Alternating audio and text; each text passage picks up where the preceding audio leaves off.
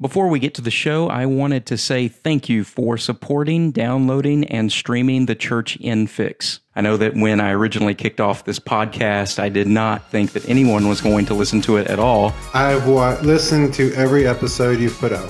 So, one of the biggest things um, I think is a disconnect between, uh, I can't speak for my generation, but for me, uh, and, and any elder is the belief that prayer works. You know, wow, I've done a lot of bad things in my life. You know, God, if you're if you're real, you know, I I pray that you forgive me. We went back to the original archives and have cleaned up one of the recordings where the audio was not as easy to hear or understand. We hope you enjoy this episode. Welcome back to the Church in Fix. I'm really, really excited about today's episode because we have a special guest that I met, if not 20 years ago, right at 20 years ago. And uh, we were working together, and I had no idea that he was going to become one of my lifelong friends and probably I would say we all, you know, it's hard to just classify one person as your best friend, but he's probably my out of the two people I classify my best friends, one of the two, and his name is Lyndon. And Lyndon and I were connected at work because we had a lot of people that every time we would be alone, they would say, Have you met Lyndon or have you met Brandon? And we had never met each other before. And then we happened to have the opportunity to meet right outside of the uh, out of our main uh, office building one afternoon. And we began to talk. And within seconds, we knew that we needed to connect. And what was awesome is not too long after that, we begin to not only study the Bible together and discuss theology, but over the period of years, we had the opportunity to attend multiple church conferences, multiple theological conferences, including speakers such as R.C. Sproul, Lee Stoneking, and one of my favorites was when we stayed after a lecture James White gave, and we talked to him after the fact, in which we both walked away and we were like, well, that wasn't what we expected, and it was hilarious. But I want you to welcome today Lyndon. How are you doing, Lyndon? I'm doing well. Thank you for having me on. I appreciate it. That's, yeah, I, I really, I, I, was glad that our schedules were able to align, and I was really looking forward to this. And, yeah, that was definitely providential. Yeah. So, so what I wanted to talk about more than anything is over the past, I guess it's 18 or 19 years, you have like really went, you know, uh, for lack of a better term, all over the place with your faith in regards to the religious world, right? Right, right. Tell me about that. Well, uh, okay, so I guess uh, to make so it'll make sense, I'll start back. Um, quite far. So I was uh, adopted when I was young. I was adopted into a, a nominally cr- uh, Christian home. I mean, you know, we threw about all of the cliches, and we went to you know church on occasion and um, uh, prayed before Christmas meals and things like that. We had all the the Jesus pictures and all these sorts of things hanging around. Um, but uh, that was pretty much it. So I, I, never, I can't recall a time that I ever had an issue with uh, the idea of the existence of a God or anything like that. Um, and you know, fast forward uh, in my youth and into my teens, uh, you know, uh, I made a lot of poor decisions and you know did a lot of uh, uh, regrettable things and just kind of became a person that I'm not proud that I had become, but. Um, and I just didn't really think about God that much. Um, right, and you didn't think about God, but you you actually came to get uh, basically your introductory uh, entrance or, or, or, whatnot to God at an Assemblies of God church, if I'm not mistaken. Right. So, um, for very unpure reasons, I started dating a young girl, um, and her family was, uh, they were staunch Assemblies of God. And so I'd go to church with them and all that. And um, it was just one night in particular, I remember it. Uh, and I don't remember what set it off or what caused it, but it was that first, I guess, what you and your charismatic brothers would call uh, filled, being filled with the Holy Spirit. That that uh, just overwhelmingly emotional experience where you just sense the presence of God like you had never before, and that everything, no matter how dark, is just going to work out. I, I, know that you know that experience, and I'm sure many people right, listening right. do. And um, that you know that, that sort of set me on the path of having an interest at least in it. You know, I wanted to f- sort of follow that out and see what that was about. Now, now, when you say that interest, was it just because you felt something different, or okay? Yeah, it was. It was. Uh, you know, I, and I didn't recognize it at the time, but I, looking back, it was. Uh, yeah, it was the feeling that I was seeking, uh, probably more than anything else, because I, I had no idea, you know, um, about any doctrines or you know theology or you know anything. So it was. It was just yeah, this feeling that I was. And, and who's to say? I mean, maybe uh, I, I know that, that that experience was genuine, but after that, I don't know if I was doing it, you know, to sort of please the girl's parents or what. But I definitely my my my idea of God or my uh, understanding of Him, however poor it was, definitely moved. You know, at that particular moment, and um, so Outside of him being just a picture on the wall at the Right, table, right. So it, it went from not having really even thinking about God um, to okay, there's something to this, but that was really it. I mean, it was it was very rudimentary, and it wasn't there was no depth to it or anything like that. Right. Right. Now, uh, you know, I'm, I'm just curious thinking about that. I, I know you had that experience. Did you start attending the church regularly or? Well, I was already attending it regularly with them. I, I started to participate, Oh, okay. so you know, raising my hands and all that sort of stuff. Um, now, now knowing you the way I do, that probably made you extremely uncomfortable. You know, I don't remember it making me feel uncomfortable. Um, I, uh, yeah, I don't. I mean, perhaps it did, but I don't re- re- recall it making me feel uncomfortable. Um, but yeah, I mean that. In fact, uh, it was shortly after that, a year or so after uh, that experience, is when I joined the service, and my dog tags. Um, I don't know where they're at today, but they said Assemblies of God. they have to have your religion on there, and the Assemblies of God. I love It's really that. Funny. Yeah. I wish I could find them. See, you're a Pentecostal. Yeah. no.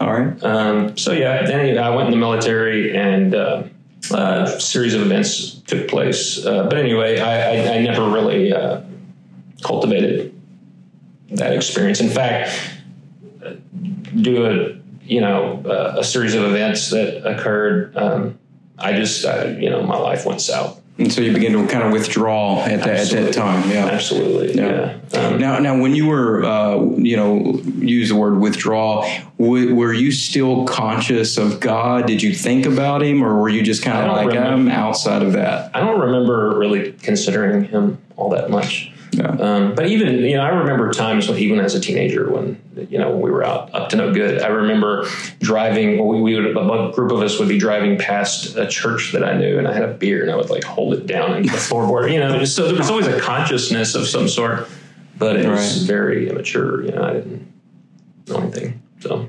Yeah. yeah. So um, yeah. So I mean, uh, my life kind of uh, started to unravel uh, over a, a number of years, and uh, so fast forward, I ended up meeting a gal, and we got married and had my a child, and you know, uh, I just I because I thought it was the thing to do, like the right thing to do. It felt like the right thing to do that I needed. You, I got plugged into a church, you to know. plug into a church. I American family, you Right, got to right, have right. 1.2 kids, you got to have the car, the TV. And this was very close to when you and I 1st Mm-hmm. uh, uh, sort of uh, encountered each other.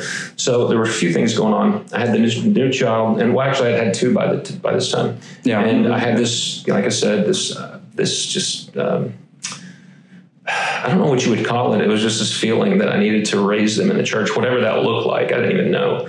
Um, we tried a few churches and ended up at this Baptist church. Um, and I genuinely wanted to learn more. This was the first, my first experience of having that hunger to right. to go to the next level and really learn who God is and stuff like that. And Mm-hmm. uh, I remember having uh, going to the the pastor with questions. And I know you and your UPC friends will uh, have delight in this, but one of the things was like the Trinity. I didn't understand it, and so I would go and ask him questions, and I, and I would leave. Uh, I, wanting. I think I don't. I wasn't satisfied with the responses I was getting. They didn't seem very thoughtful or uh, things like that. So there was that thing going on. You know, I was just really struggling with what is it, and and because of the hardness of my heart, kind of the way that uh, I came up, it was I was having difficulty uh, making that transition from uh, this sort of rough, uh, austere to you know uh, now fellowshipping Right, with uh, right. Christian uh, persons and just the way that they interact with one another versus what I was accustomed to and Mm-hmm. that sort of thing. But I was trying. Um, but uh, Well, I remember the big joke back then was that it was it was just cheesy. It was all cheesy. It was like it was like, hey, come ha- hang out with me with my jet ski, and we're going to talk about the power of Christ or, right, or something. right, right. Yeah, I I just always felt very uncomfortable with that. Now, um, and I don't want to get a whole lot into that, but like when I mentioned my uh, teenage years, I was sort of known as this guy that was just a real troublemaker, a bad guy. And yeah, I would often get you know the young. The, the Brandons of my school would come up and try to invite me to camp or invite me to this or that, and I would just always kind of laugh at it. You know, they were certainly well intentioned, I'm sure, but Right, right. But during that time, I, I guess what it was was you were you were looking for answers to some of the questions, and in, instead of having a mentor, somebody that could address some of that, you were left to go find answers for yourself, which I think led to some of the books and stuff. I remember, Right. you know, when we first met, you had, and, and we eventually called it your cult box. I, I think. got it. Yeah, yeah, and, and it was like nothing but this big old box of books and tracts. Well, let, and- let's back up. Let me look back up for just Okay. a second. So, like your the timing is just that. So here I am in this, and, and we're in this Baptist church, and I'm struggling with all that, and I'm satisfied with a lot of the stuff. Um, and then um, about the time that you and I met, and we started talking about things, and I was genuinely, I, I, I genuinely think that I had this desire, and I don't think it's something that I just generated on my own. I think it's obvious it came from the Holy Spirit. Um, but um, and at the same time, there, we both worked with a Jehovah's Witness. Yeah. you recall. And uh, I, I thought, you know, I thought that reading the Bible and doing these things, I thought that I was well equipped. And um, you know, uh, you remember he was a pretty crafty fellow, and he he said, "Hey, you want to have a Bible study? Oh yeah, let's have a Bible study." He and I were working on site at one of these locations, and um, and I remember he started just pouncing on me about you know questions about the Trinity and about this and about that, and I was ill prepared to respond. Probably the nicest way to put it. Right. And I remember going home and I was very angry, like angry at myself, angry at the fact that I couldn't find anybody to. And at the same time, I was started listening to there were some Christian like AM radio stations, and I would listen to some things. I didn't really know what they were talking about half the time, but it felt good to listen to them. Um, and then I remember, so you got the Jehovah's Witness encounter that really bothered me and really had me question everything that I thought that I had learned up to that point, which wasn't very much anyway. And then one Sunday school morning, um, in this class that we were in, uh, this older gentleman was doing, uh, they were doing a study of Romans, and we got on Romans 9. And for the first time ever, I was introduced to um, this idea of predestination and election. And I was absolutely aghast, you know. So um, I was like, this, you know, I was just like basically arguing with the the elder in the class, like that doesn't even make sense. Da, da, da.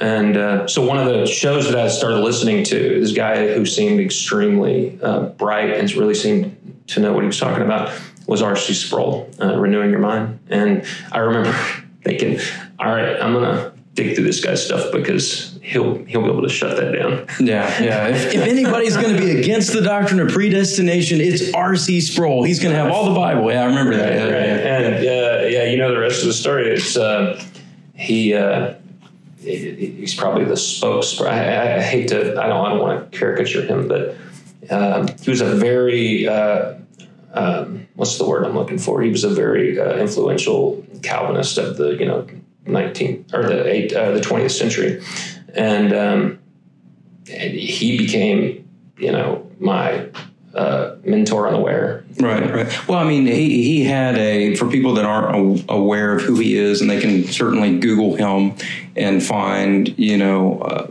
so much information, his books and whatnot that are on the uh, internet. And uh, through the the resource Renewing Your Mind is still there. I still get newsletters and things from them from one of the conferences we attended together.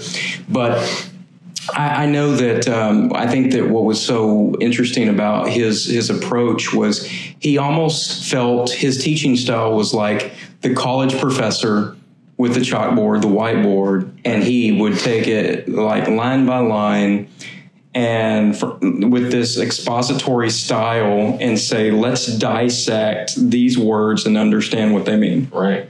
And what it's worth mentioning that you know I dropped out of high school. I had no uh, real formal education, so it wasn't easy. These things weren't easily grasped uh, by me. So um, I would, you know, when I started sort of you know, getting myself more and more involved in the this. I didn't even know what theology was, but you know, when I started really diving into this stuff, um, I would sit on my bed in the evenings and I would have, uh, you know, you know, whatever works of R.C. Sproul. Of course, I'd have a, a Bible and I would have dictionaries because um, I'd have to look up words. I'd have to reread like uh, most of his. I'm sure I've read all of his books, but almost every one of them I've had to read multiple times to get it. Um, maybe um, I've had I can't tell you how many times you I probably made you listen to some of the same lectures over and over and over. But that's just what it took. You know, I, I was just an I had a very untrained uh, brain, and um, so yeah, he he was. Man, unspeakably impactful in my life, not just uh, from a theological standpoint, but just in terms of how to think in general. You know, I'd never really been trained in, in how to think critically and all those things. So um, right, right, yeah, was very valuable. Yeah. So so during that time, I, I remember there was there was a point in time that you made you made the the decision to leave the Baptist church that you were at because your your understanding of theology began to change and I, I remember the struggle that you were going through and what was what was interesting and, and uh, to be fair for any listener, you and I still have, and we'll get to that in, in its entirety later, but we still have totally conflicting views on theology when you take it start to finish. However, during this same period of time, we kind of were going through this journey and and I myself was continuing to study and research some things but you were you were trying to make this decision and how do you approach the pastor and i was there watching you know i didn't really know how to respond to some of it but but i was trying to watch and understand uh, the struggle and, and i remember this was not something that you easily just went and talked to the pastor about and was like, hey, we're leaving the church or hey, we're, I mean, you really, really, I mean, it was something that weighed heavily, heavily on you. Right. Yeah, we had made a lot of connections there and stuff. And what had happened, uh, to keep it as brief as possible, was, um, you know, I started uh, getting, I started teaching like uh, youth Sunday school classes and things like that. And I was, you remember more than anybody probably, I was on fire. Like I was so excited to be learning new things, and Scripture just seemed to really be opening up to me in ways that I never even uh, considered. And I wanted to share that with other people. And I think that. Um, there were some people that weren't as receptive as perhaps I expected them, or, I, or I felt they should be. But that, I mean, it would never reach that. Like you mean it's hard to excite church people? it never. Uh, uh, I don't know. For me, because it was all new and it was exciting to learn. Um, I was really, you know, it's this, you know, that that little nugget that that that uh, you know, a surfaced or emerged rather maybe back when I had that first experience, um, and then you know sort of reemerged when my child, my first child, was born, and then now it's you know it was it had shot into another uh, uh, another dimension even of this desire to just like uh, learn as much as I could about God, um, and yeah, I mean uh, it wasn't just Sproul, of course. You know, Sproul. You know, uh, there were other. No, you you were studying uh, John Piper at the time. Right, right. All you know, J.I. Packer. Much, right, pretty much all the uh, the you know uh, well known uh, Calvinist teachers yeah. and stuff like that. Yeah. Um, yeah. Um, I felt like I don't know. You, you you remember? You could probably you you could potentially even describe it better than I could, but um, it was I was just in a place that I'd never been before. And, and, it just so happened that you and I, that's about the same time that you and I came together, the same time that I had that experience with the, um, the Jehovah's Witness, and it was that experience, and it was you know God uses our our own sinfulness. It was it wasn't because you know I was you know had this noble cause that I wanted to share the truth with this Jehovah's Witness. My ego was smashed. You know I didn't like that feeling. You know, and so I was gonna show him you know that he was wrong. And uh, like you said, uh, my cold box. So yeah, I, Yeah, I spent many years studying their teachings and stuff like that. And, and you know, unfortunately, uh, as sinful people are want to do, I, am sure, um, I'm not sure, I know that it, it at times reached a sort of an arrogant level. And I, for what reason, I don't know, because mm-hmm. I, you know, was yeah, and, never arrived and, at any sort of level of well, and, instead of instead of saying, okay, now I understand where someone else is coming from, it's I'm just trying to prove this person wrong. Right. Right. Yeah, and that and that is arrogant uh, for for sure. And then you know the first time it's funny that you mentioned that is that that was one of the first times that I noticed it. I mean, I guess maybe I noticed it, but the first time it like was resounding. We talked earlier about the experience after the Stoneking thing. That was my Stoneking experience. Mm-hmm. Is when I, I, brought you to this guy James White, and he's just brilliant and he's just a great guy. And we walk up to him, um, and he was just. I, I don't want to disparage him, but it wasn't a pleasant experience. And uh, I remember that was my first thought about, and, and, and, and the fact that the people and the people and, and how they behave um, says nothing about the doctrines. Right. They're not they're true. Right. And so, so what happened, and, and, to elaborate on both of those accounts, is what happened was.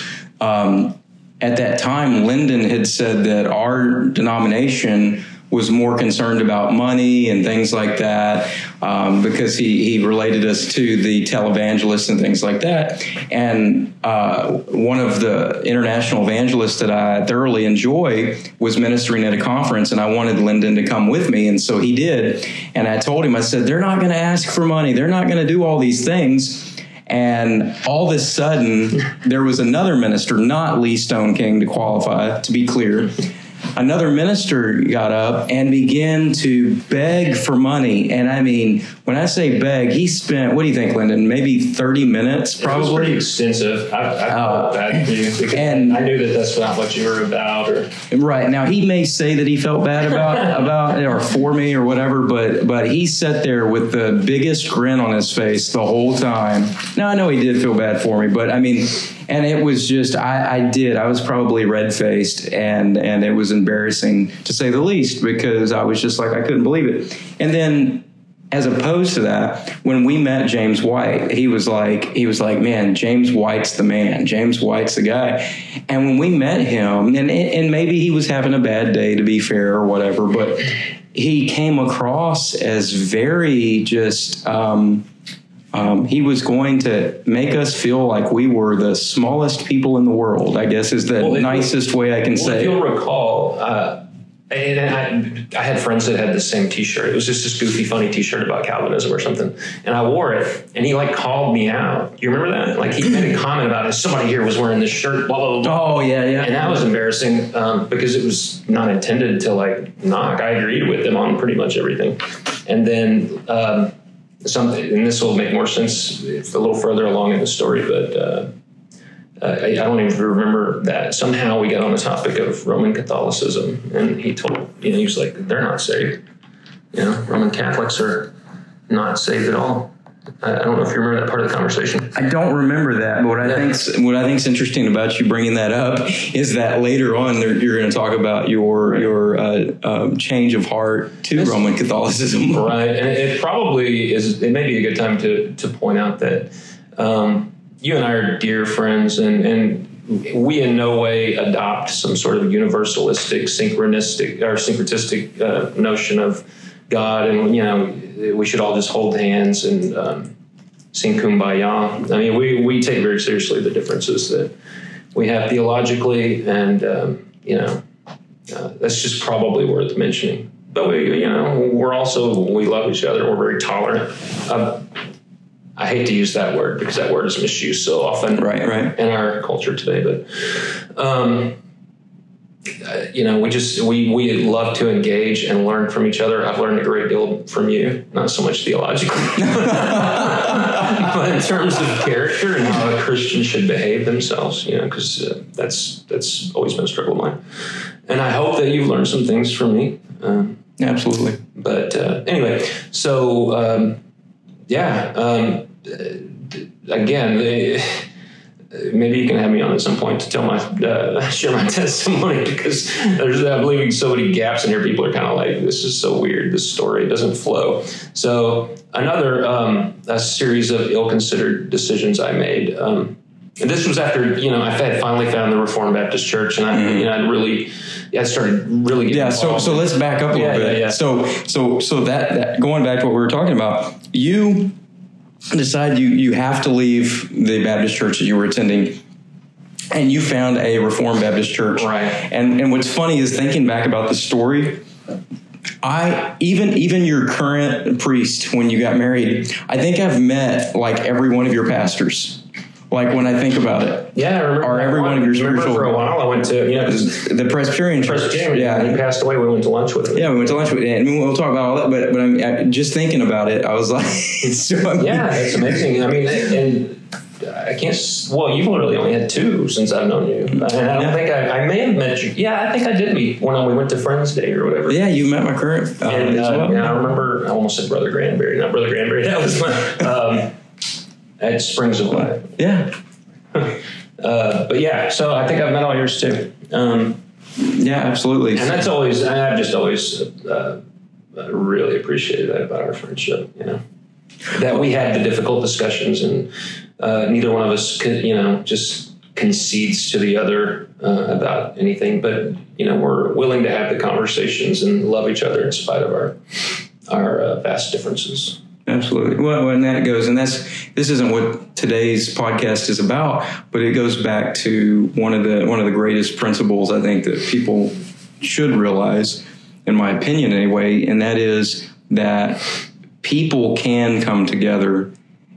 They just need to find their common grounds, Right. and they can.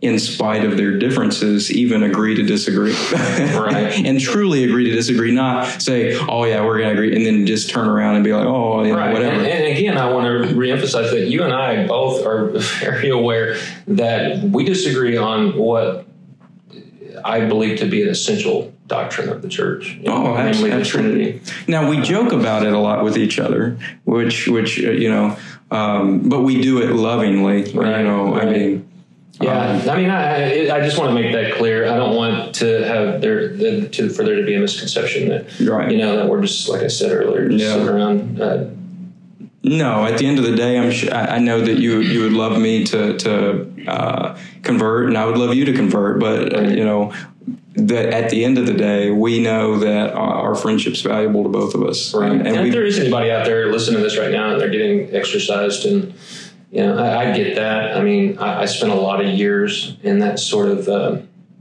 uh, mode.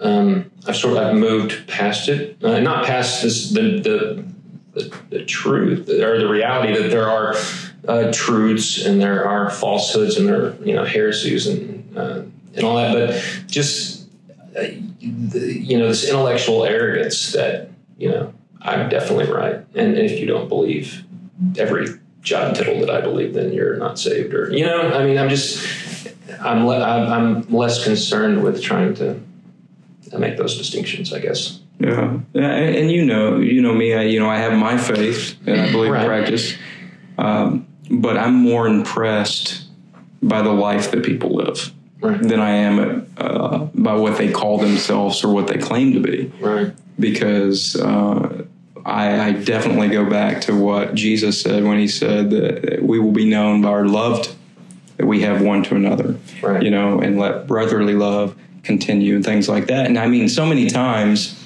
people could have what they consider to be the truth, but and regardless of the whatever denominational line that they come from, but clearly anybody could look at um, whatever faith that they claim to be practicing and say.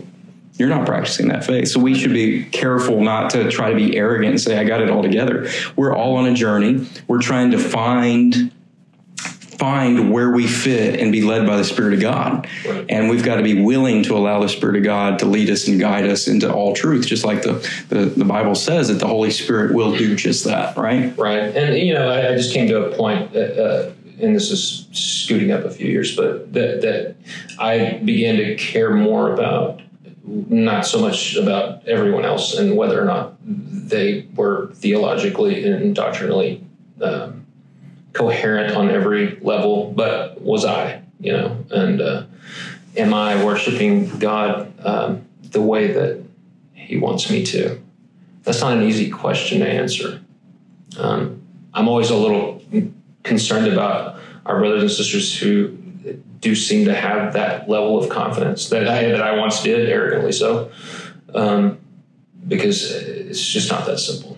It's just really not. I think God is far more complex than that. But um, yeah, so I try to practice, and I'm not always great at that, but I, I try to practice far more uh, intellectual humility because if you anyone who studies theology for any period of time, you know that the the the more you learn, the more you realize how little you know. Yeah, and don't don't you find that the more that you you study and the Word of God, and the more that the Word of God begins to change you, the more that you respect everyone else as far as their belief systems. Right. Absolutely. Regardless of what denomination, regardless of what, what background, you're not so quick to just try to come against and say, hey, you're wrong and I'm right and all this. But you begin to kind of approach it totally different and, and you you can look at somebody from a from a different denomination or a different faith or whatever it is and and say, you know, I respect your faith. I respect what you're doing. Right. You know, and I, and I think that, that that's that's well. I had to I had to make come to terms with the, this idea that there were people who differed from me doctrinally, but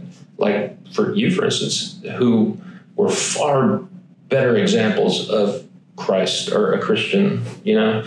Um, and I just that just got to a point where it didn't add up. I was like, oh, what? So I, you know, believe in uh, the two natures of Christ or whatever. So that uh, somehow makes me superior in the eyes of God over someone who actually, uh, in most cases, lives according to that which he professes to believe.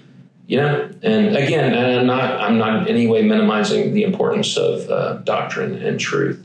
Um, but I'm just trying to give a little perspective of right. how I, I, began to evolve, and and I was very fortunate. Um, it probably seemed to some as a handicap to not be raised in the church, but I was very fortunate not to have those sort of uh, uh, R.C. Sproul used to call them love lines, you know, which are reasons that persons uh, remain in a particular, maybe a denomination or whatever.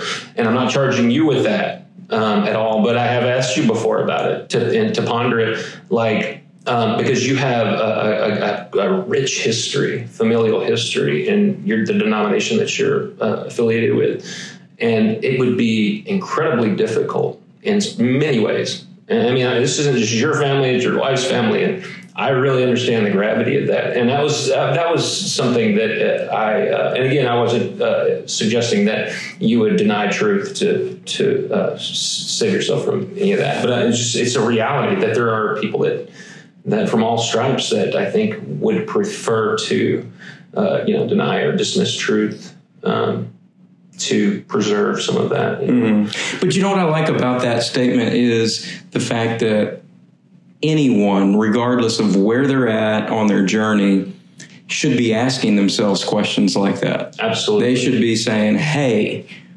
what do I believe?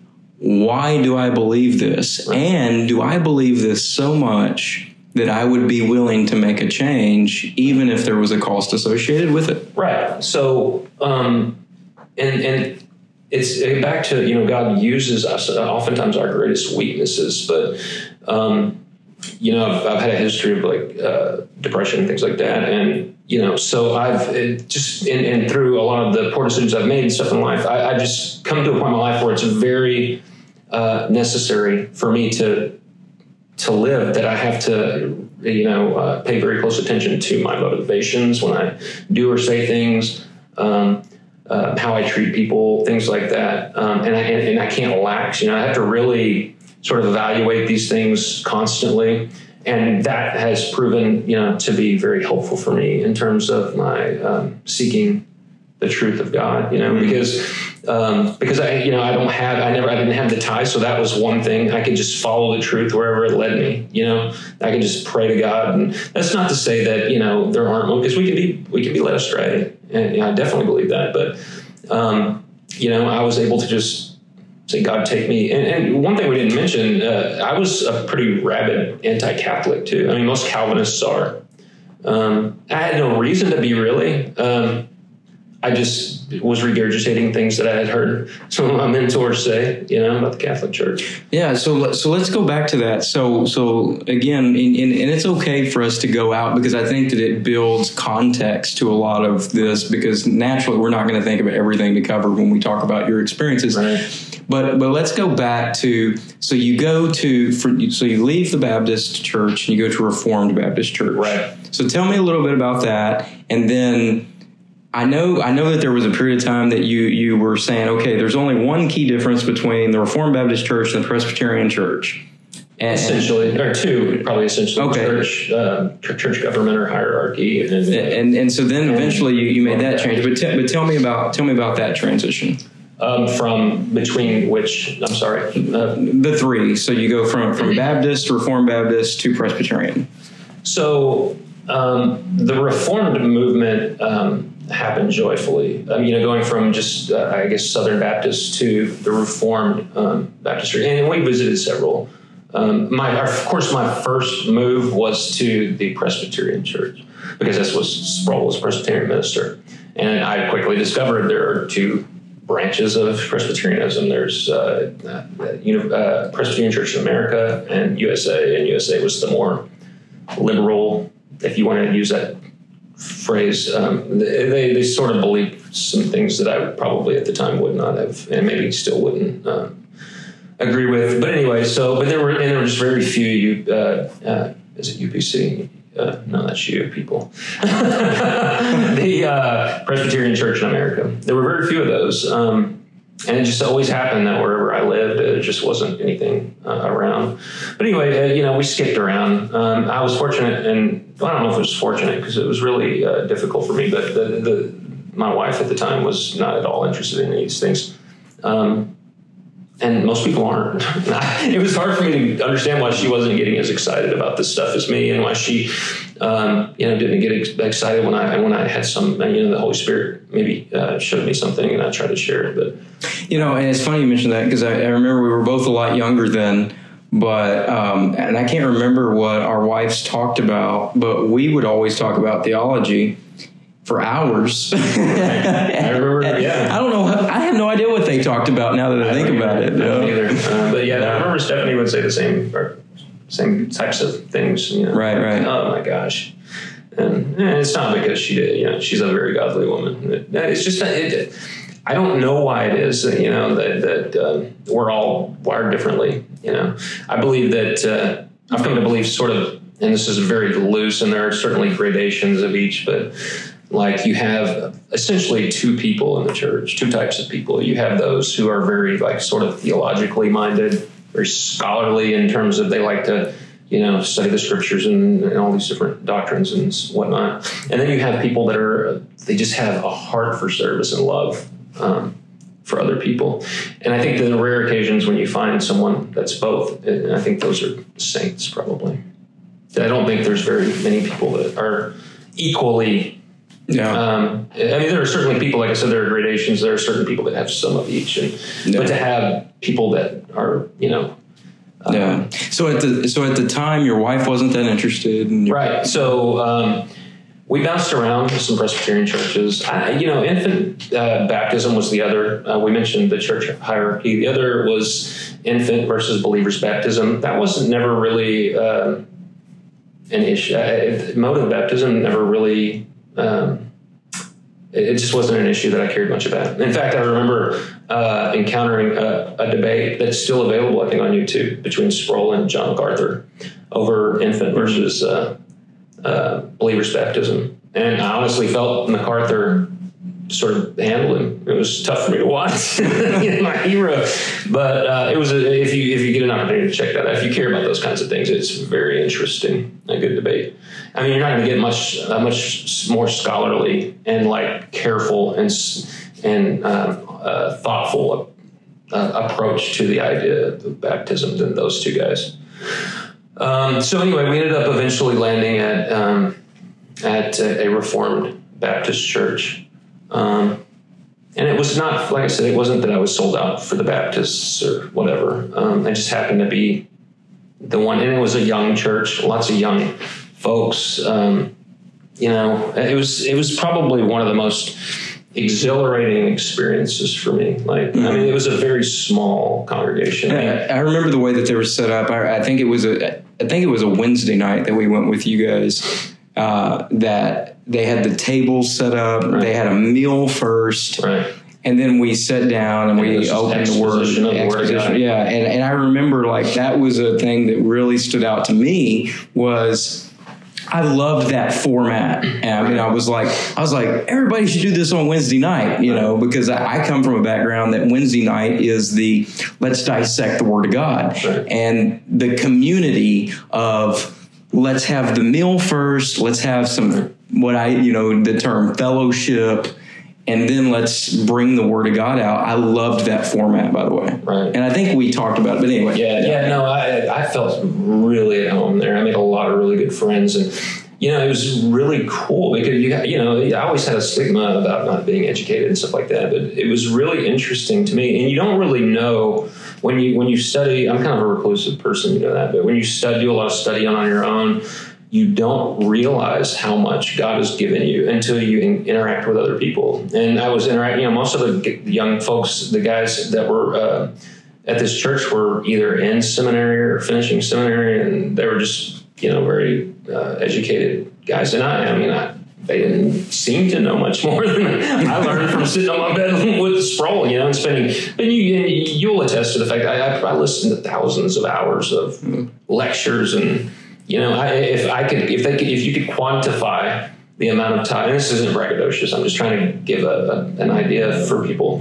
If you could quantify the amount of time that I spent in reading or studying or listening to lectures, so I could probably have a few degrees. You know? Oh, absolutely. And, and, again, that's not um, in any way trying to brag, because. You know. No, but I love the fact that you bring that up because I think so often people discount the time that they spend in continual education on their own. Right. And people stop reading books or they stop you know, and I'm not talking about just from a religious standpoint, but I mean, I can't tell you how many times that I'll be in an airport or something and everybody's watching something, Netflix or whatever on their iPad, and like five people are actually reading books, and there's thousands and thousands of people in the airports and things. And I, I'm always like, you're not going to continue to learn if you don't continue to feed that mind. And so the fact you were doing it with with theological perspectives was right. just amazing. And, and it's it, it, I mean, you know, looking back now, we, we often don't see it in, in the midst of it, but I, I, just see the hand of providence all through it. I mean, there's the, the desire that, you know, for this high school dropout knucklehead, why I even ever had the desire to study these things, um, other than a sinful reason, you know, for ego or whatever. Um, but I, I don't know. It was, it had, it came directly from God. And, and, you know, it's, it's, with the exception of some, uh, you know, uh, uh, maybe a, a, period of time where uh, I, I, caused some difficulties for myself again. Um, it's never gone away, and it's just strengthened.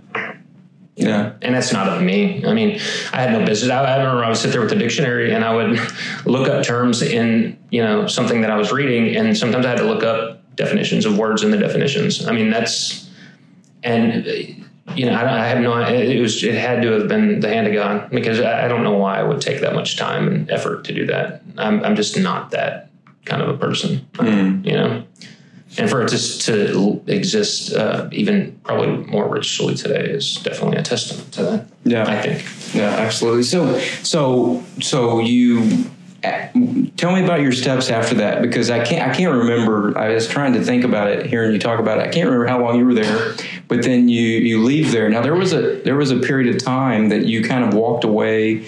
I, I, that's my term, not yours. It's just my observation. You kind of walked away from church after that, wasn't it? Right. Um, without getting into all the details, but you you know, but um, Yeah. y- you'll recall um, that there was a difficult moment in my life. We were still working together, and uh, one of the elders I had uh, emailed him to uh, to express to him how what I was going through with this experience and that how difficult it was and all this. And you'll recall, like, I, it, it destroyed me. Right. It broke my heart. His response was extremely hateful, and I'm not. I don't think I'm exaggerating at all. No, no. Uh, it was like you know because I'd asked for prayer and all that. It was like we're not going to pray for you. You know, you're a sh- schmuck. Basically, we're gonna. Yeah. And it was just uh, that. Um, yeah, that turned me off. No, and, and I remember I, it, during that time, I, I know that even even even uh, us, I mean, we still continued our relationship like we always had. But I do remember you telling me that you didn't want to talk about God, and you didn't want to talk about anything to do with with that um, because you were going through some things. Yeah, you'll remember I had, uh, had really built up a heck of a library of theology and various types and stuff like that. And I took all that and sold it at half price books, probably for a hundred dollars. I mean, it was probably a thousand, a couple thousand dollars worth of books, right? what I would do to have them now, but. Um, so yeah, I, again, it was never. I never had a choice uh, whether or not I believe in God, and I don't say that flippantly, like I'm just this easy believer, anything like that. It, it's anything but that. It was just never. Um, and, and it's also not to suggest that I haven't had moments where I struggled, you know, with my faith, like things didn't make sense or I questioned things, but it's just never really been an option to me. I don't know why. I mean, it's just got to be providential because I mean, I have plenty of reasons why No, in my past to not to, to have not believed. I, I just it's just never. really No, you you were mad, you were upset, and it wasn't it wasn't that you didn't believe, but you were like you were like I'm not doing that now. Right. Well, because you know, and, this is hard to to keep it pacing without talking about a lot of the specifics, but um, I, there were just some things in my life at the time that didn't turn out a certain way, and I felt like that. I and, and and I'm completely open to the fact that I didn't do my best, but I felt like in the time that I was doing my best to to overcome these challenges and stuff like that. And I just felt at the end of the day, like when it all kind of blew up and Yeah. came to a head, that I that I felt like God had sort of just abandoned me. Right. I know it sounds self righteous and and self full of self pity and all that, and it was. And, and but that's how I felt. I was just Yeah. I'm just trying to be honest about it. And I felt that way for Yeah. probably about five years. Yeah, no, and, and, and I think that this is a good point in time too to talk about uh, real quick, or not to elaborate beyond just saying, you know, through the years, you and I, we have we have laughed together, we've cried together, we've wept together, uh, we've experienced sadness, we've experienced happy time. I mean, everything. I mean. You, you know, I attended your grandmother's funeral. You know, you were there for me. I mean, it, it just so so we we've seen a lot of this together th- these journeys and the same thing too for even us i remember that uh, there was times that people that know me today when i try to explain to them some of the life situations that i've went through you know where i told them you know i thought i was going to lose my home and i you know we were buying food with credit cards and stuff. And you you saw us through that but other people that didn't know us through that time they're like what are you talking about? How could you maintain joy or happiness? But i was just like no god's going to make I mean i mean this is real life stuff here that we Right. we had those experiences. And and even in that time uh, we we spoke pretty harsh is a polite way to say it to each other but we moved forward you know a lot of people i think they forget in true relationships you can have those hard conversations and still get through it Right. No, I think that it's important. I, I never, at one time, I shouldn't say it, at never at one time, because, you know, uh, there was that period of time when I, I really thought that I knew everything. Um, you know, there was that period of time that I mentioned earlier where I felt like I, I, I knew uh, more than I did, but I, I, I can't say that there was ever really a period of time where I felt like you were anything but uh, someone who loved God and, and wanted to serve God. properly um, or anything like that. So it was just never, uh, you know, and whoever's listening, I mean, just as vague as we've been, can it just, uh, it doesn't take a rocket scientist to figure out that there have been some serious uh, issues in, in my life. And, you know, I've told you this a hundred times. You never, never once did you treat me like I was, uh, uh, any worse than you when I clearly was, you know, you always loved on me, you know, loved me and, uh, your family was always good to me and stuff. That meant a lot to me, you know, really did even though you were wrong theologically. yeah.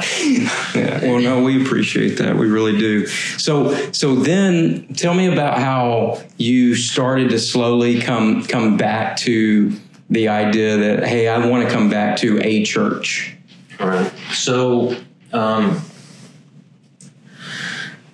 I uh, I never really abandoned. Uh, it was there were things with issues with uh, certain sort of subcultures within uh, you know the Calvinistic traditions that had really you know they came out of nowhere and it became very very it's, it's grown even today I think among young people. Um, I never really abandoned uh, too much of the theology, but uh, that one experience that I described a moment ago really bothered me. The James Lloyd experience bothered me, um, and uh, yeah, I don't know. Uh, so I, I just, I, for whatever reason, I didn't, um, I did not go back toward whether for uh, good reasons or not. I didn't go to say a Presbyterian or a Reformed church or anything like that.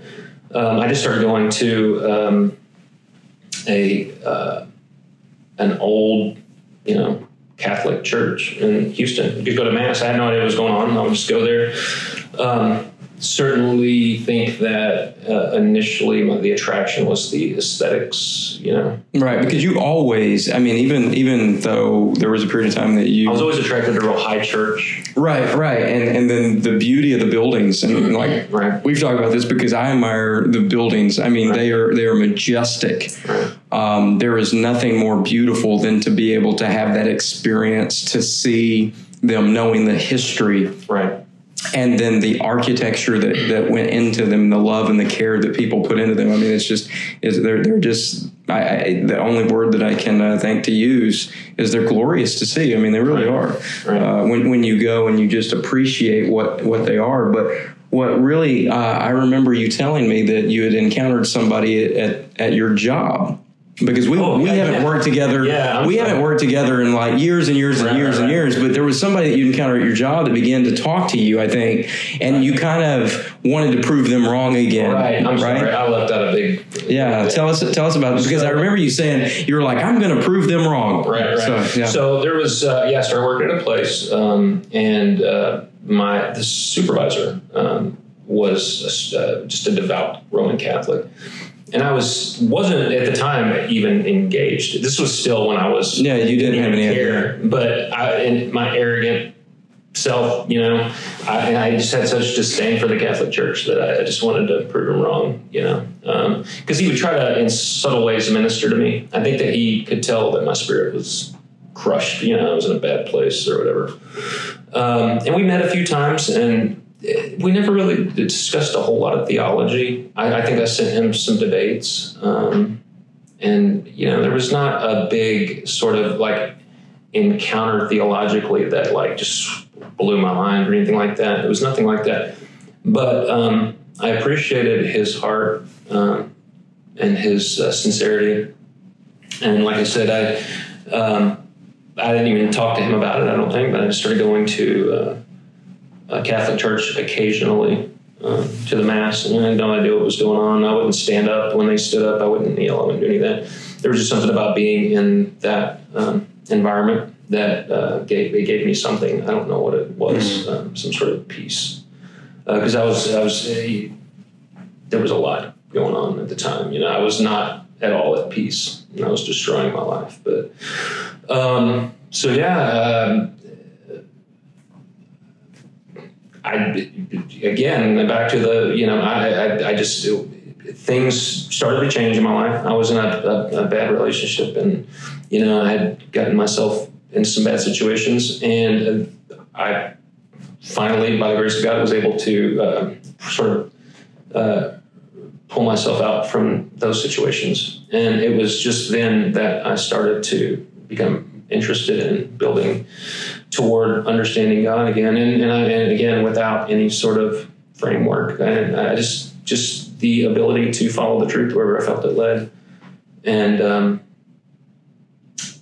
surprisingly it led to the Roman Catholic Church. Um, I know. I remember. Uh, you know, we were we were standing in one of one of the churches one day, and I remember uh, telling you, I was like, I, I never would have believed that we would be standing in a Catholic church together when we first met each other because you were so you were so against the Catholic faith, you know, and and and I now you know that you are a practicing you know um, Catholic Right. and the admiration you have for your faith. And i know that you know you go to mass so many times. And, and I, I know we were on the phone not long ago and you had mentioned something to you know you can go to church anywhere you know and, and Right. pretty much any night and, and things like that. And you're giving me a hard time about it. And and um, but to see that that take place over a period of time and years i mean it was you It was interesting that gentleman that we mentioned, that, that Roman Catholic that I worked for, he ended up having to fire me. I'd never been fired from a job in my life. Um, it was very embarrassing, humiliating. Uh, fast forward, he was the lector at my wedding when we got married in the Catholic Church, and he was my sponsor into the you know at my confirmation. yeah so this is where i have to point out that i wasn't in your wedding you know, I regret that. no, well i kind of was i wasn't had a role. You had a role to play, I, was an usher Um, yeah, you should have been more. There's a picture of you of a Mormon, not tracks or something. But um, no but yeah that was um, was good Yeah. i was honored to do that i was very i was very pleased I was glad you came. I mean, your wife didn't come because she didn't want to step foot in No, she was taking care of kids and No, things like that. But but no, we she she was she was really distraught that she couldn't go. I, I remember that. And your wife, your wife is so precious to us. She really is. She's she's awesome. Very lucky. Um, we've covered quite a bit of uh, ground here, and and I, I feel like from for myself, if I were listening to this without. Um, you know more background that we just don't have time to get into it would be it would seem very bizarre like you know it it, it, it would probably because the the, the the speed at which we've had to sort of move this, the story along that it's probably seems like um, there was very little diligence in the decisions that I made um, theologically to to get and you know better than that I mean um, you know I and, and I don't say this to like boast at all, I, I, because it, the, the desire itself comes from God. I don't even understand it sometimes. Sometimes I, I wish that you know when I get home from work that I just would wish that I, I could just read a you know a novel or something, but something just draws me to theology. I got to read something. But but that's that's the thing, and and and and that's the key. Somebody somebody that that if they get to the end of the podcast and, and they're like, why in the world does this podcast exist? You know, here's the key, and, and you just touched on it, is I, I want the listeners to understand one thing if they walk away with nothing else from this particular podcast? And and why why would i have someone that that we have differing theological views on a podcast Right. like this is the story that you have this journey of i've got to find god. I've got to know god I've got to to find that component. That to me is one of the most interesting stories for the single reason we live in a society that people don't seem to be involved with finding God. Right. No, no, I agree. Um, there's a great, and sometimes in my sinfulness, I'm, I'm envious of the, the easy believers, you know, uh, people that, so I, I don't mean to be ugly, but they just seem to have faith with very little struggle. Um, they, and they don't seem to, to care a lot about the, the, the various doctrines and, and some of the, stuff. Uh, and and I, I, in some ways, I envy that. You know, I wish that I had some of that. But overarchingly, I'm uh, grateful that I, have you know God put it on my heart to dig deeper because you know I've I've I think that you know what I've stumbled into is. And again, after all these years, I mean, you know, 20 years or so of doing this, pretty much, uh, I barely even scratched the surface every day I learn things that I, uh, I'm like, how did I miss that? Or, you know, I come across a, a, a father of the church, one of a great, one of the great theologians I'd never even heard of. You know, when I was a Calvinist, I thought, you know, Calvin and Luther were the fourth and fifth persons of the Trinity. I thought that they were, you know, and, and there's just so much more. Uh, it's just, it's, you can't, there's no way in a lifetime to uh, study it all exhaustively. But, yeah. Uh, so my, yeah, I mean, eventually, you know, it was a struggle. Um, I, would, I'd be lying if I, I said that, you know, um, certain presuppositions that I had as a Calvinist, uh, that they still um, surface at times um, in certain things within Catholicism. But um, there's no doubt in my mind that this, when I look back, providentially speaking, that this is where God was bringing me the whole time. Mm. I don't doubt it for a second. Yeah. But again, you know, uh, you know, I, I'm very careful to remain malleable, at least in my my um, thoughts and the way that I look at things. And I don't mean that uh, to that I whatever you know that I. I mean, there are certainly things that I will not. Um, they're just undeniably true. I think, but um, but now I think that once you at least for myself, when I got into that mode of I had arrived and I know what's up, that, you know, I, I couldn't grow anymore. We were talking about how people will get to a point where they feel like they've arrived and they stop studying, they stop proceeding with that continual growth that, that they should be experiencing. And, uh, you know, I think it's interesting that you get to that place, you know, in, in our podcast because one of the things behind what the church infix is all about is infix it means to continue to grow to merge to go deeper to dig deeper and that's really what we're asking our audience to do regardless of what religious background they come from right. regardless of what um, denomination that they come from we want to see people grow we want to see people develop but development stops the moment that we feel like we've arrived. Right. And we have it all together. Right. And I know that even for myself, my faith is an evolution. Right. Because if I look back 20 years ago, I have a totally different concept and understanding of who God is, number one, right. compared to what I had then. So right. the journey continues continues in in those ways. Um, what do you think? Because you know, I ask a lot of people uh, this whenever we talk from an interview standpoint. What do you think the church, and when I use the word ter- church, I mean universally, not just the Catholic Church, not just the um, Protestant church, but the church universally. What do you think that it, it's going to look like in the next 10 years? Um, you know, uh, it's. Uh, I I don't mean to be pessimistic, but it's just. I mean, I, I just look at it, um, and it's hard for me to take off my Roman glasses. Um, well, be true to your faith. I mean, right, for right. sure. So yeah. I, I just, you know, I, I look at the perhaps unintended uh, consequences of the Reformation. Um, we now, I don't know the exact number, but there are several like tens of thousands of denominations. Um, uh, you know, that's not what Luther intended. I don't think. Uh, I, I, I, don't know, honestly, obviously, but uh, I don't think that was his intention. His intention was to reform the Catholic Church.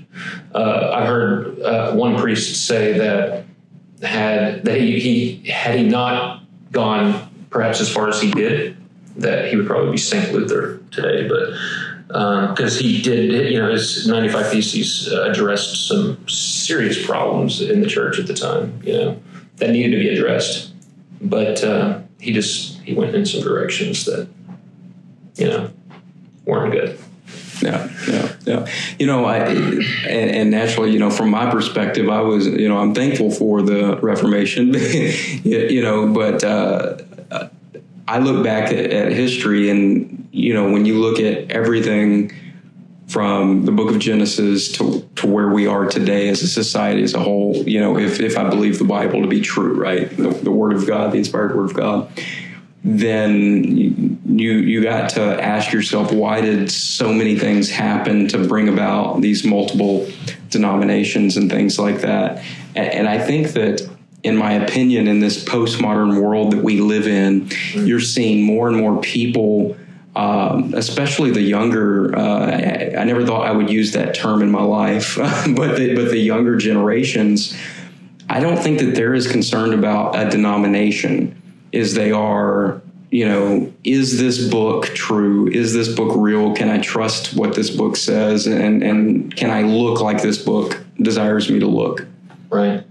Um, I've mentioned this this to you before. Um, so I, I learned, and, and, I would like to, you know, I don't mean to invite myself back, but I'd like to come at some point and maybe discuss uh, uh, specific uh, reasons why God led me into the Catholic Church. I think mm-hmm. that that's a conversation worth having.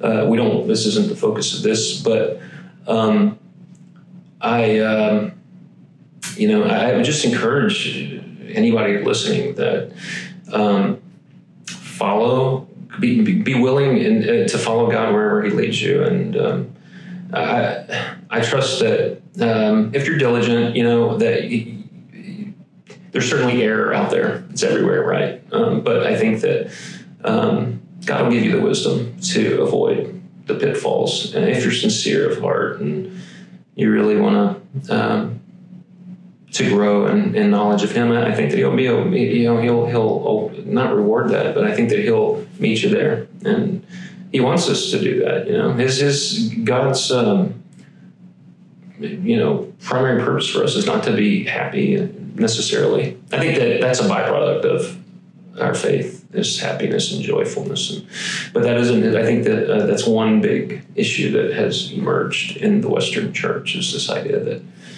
God is here to make us happy in this life and to solve our problems and stuff like that. I, you know, and there will be people that will differ with my position on that. I don't, I don't think that's a biblical position to take. I think that there are, uh, you know, more.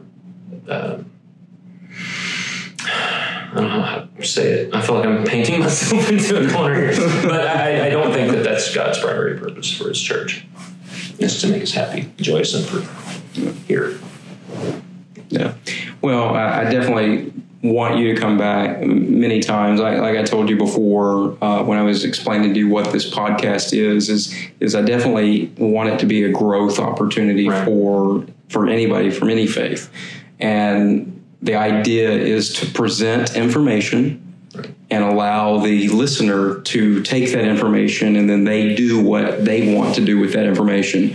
I don't want to ever. Um, I don't want this to ever become this is your end all be all, you know, kind of thing, because I don't think it's fair. Number one, and, I also don't believe that the, what, what, truth is, regardless of what people believe truth is, right. has to be defended in the sense of in, in its own unique way. I mean.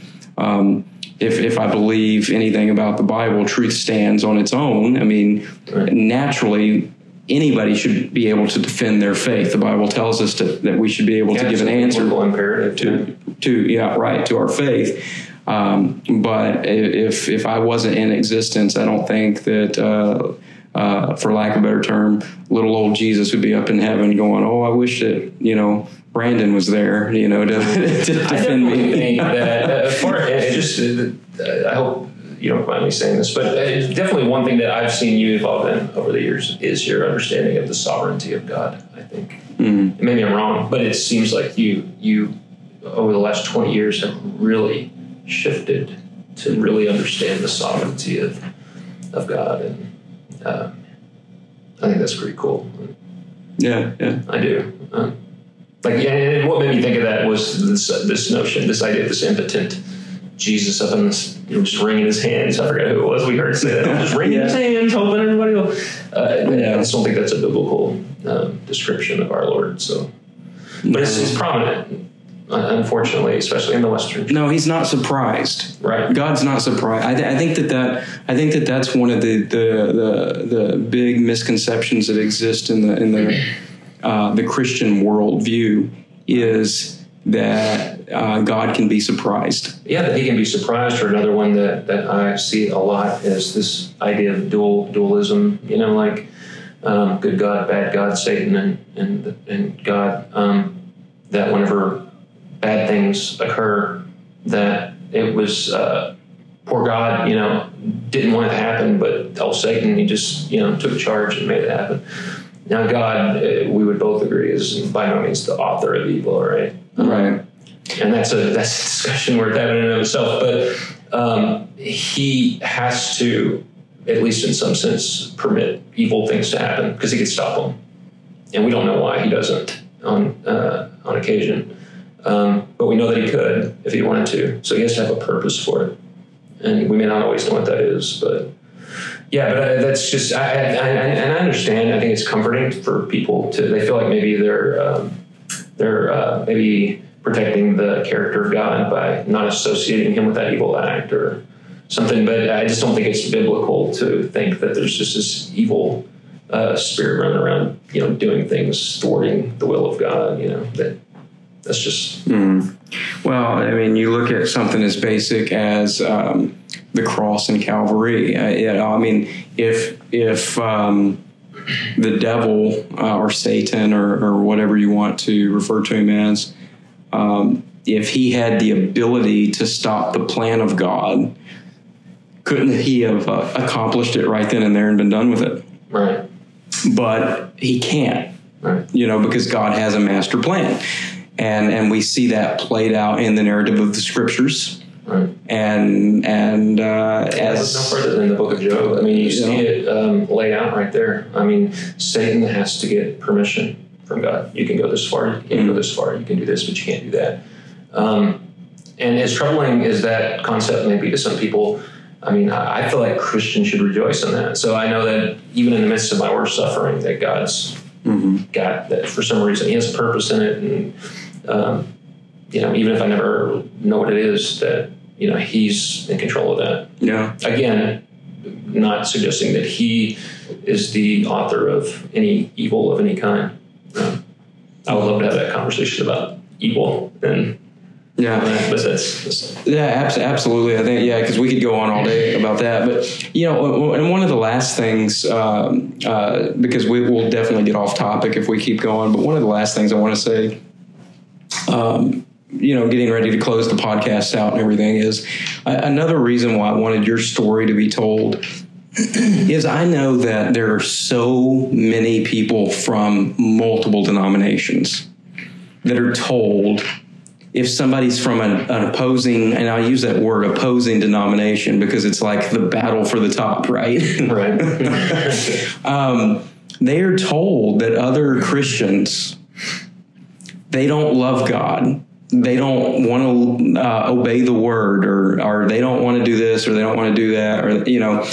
And I know that over the years, through our relationship, watching the things that, that you've encountered, you know, I, I, I remember telling someone, you know, they said, I, I can't remember who it was, but they told me, they said, they said, well, if somebody doesn't believe this, then it's just because they don't love God and they don't care about the Bible. And I was like, what? I have a friend that studies the Bible more than I've ever seen you study the Bible, you know? and, and so, and, and, and I think that people should really consider their words, I guess is what I'm trying to say, because we all are on a journey.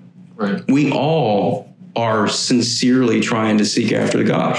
And it's it's disingenuous to tell someone else you don't love God because you don't see God the way I see God. Right, and it's extremely arrogant, and it's it's hurtful. I mean, some of my uh, former heroes, theological uh, heroes, would tell you right now that I'm not saved. I'm not a Christian, um, and that's bothersome. And you know, um, Yeah, I mean, I, I just, I guess if I, if, if not that anybody solicited my advice, but I, I would suggest that to anybody listening that um, remain malleable. Um, you know, uh, stay in prayer uh, for guidance and um, don't. And I'm not suggesting you just believe anything. You know, because you know the, we definitely the, the enemy is out there, and you know there's you don't have you get the rock in any direction and hit you know uh, any number of heresies and things like that. But I, I, just truly believe that you know if you diligently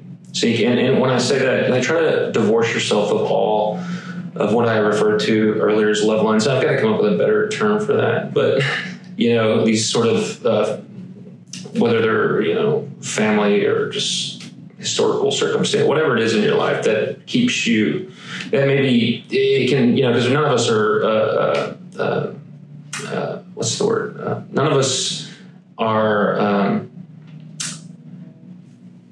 what's the word I'm looking? I don't know the word you're looking for, but what I keep none of thinking us are above, you know, uh, you know, blinding ourselves or or, right. or, or, or, or, blocking off the truth because it's difficult or painful. Well, what I keep hearing, like in my mind, when I hear you say things like that, is we forget that we are emotional beings. Right. And we have connections and attachments. Right. And we have to take those filters off when we study the Word of God. Right. Because as we study the Word of God, what tends to happen is we we begin to be very reflective of, well, if I accept this, then what does this change? Right. And what we've got to do is stop looking at it that way and say, God, if I'm changed, then let me be willing to accept that I'm being changed. Right. Regardless of the circumstances around me. Right. Right. Yeah. I mean, um, Sproul said it once in an interview, and I really like the way he put it. And I've tried to model my um, the way I, I perceive uh, things in my my own life. Is he said I don't doubt that it's possible that I have contradictions and, you know, uh, misrepresentations and false doctrines in my, you know, life and worldview and my theology. I just don't know what they are, you know, because if I knew what they were, I would change them, you know, because I, I, hate to quote Luther, but he said, I'm held captive uh, by the word of God, you know, so. Uh, I'm grateful that I, I, mean, some people maybe are comfortable with that, and I'm grateful that for whatever reason outside of myself, I'm not comfortable with that. If I if I found something that was contradictory, and and maybe some of your uh, listeners can point them out for me, but I would change it, and I I'm glad I'm grateful that God's given me that liberty to. I, I mean, I, I, don't know how else to say it, just to follow the truth where it leads. You know? Yeah, and, and and I know that I know that you are sincere and you know and and, and also and, and i don't say this to joke or to, or to kid but you know in another 20 years maybe you'll be where you're at or maybe you'll be somewhere else you know? I mean but you are one of the few people that i've ever met in my life that has moved in and out of denominations that i've known personally the way that you have and I also know by, by being around it that it was not motivated outside of anything but what I see as, and again, you know, I, am I'm, I'm, I'm assuming based on actions that I've seen, what I, I see as a sincere desire to try to find God.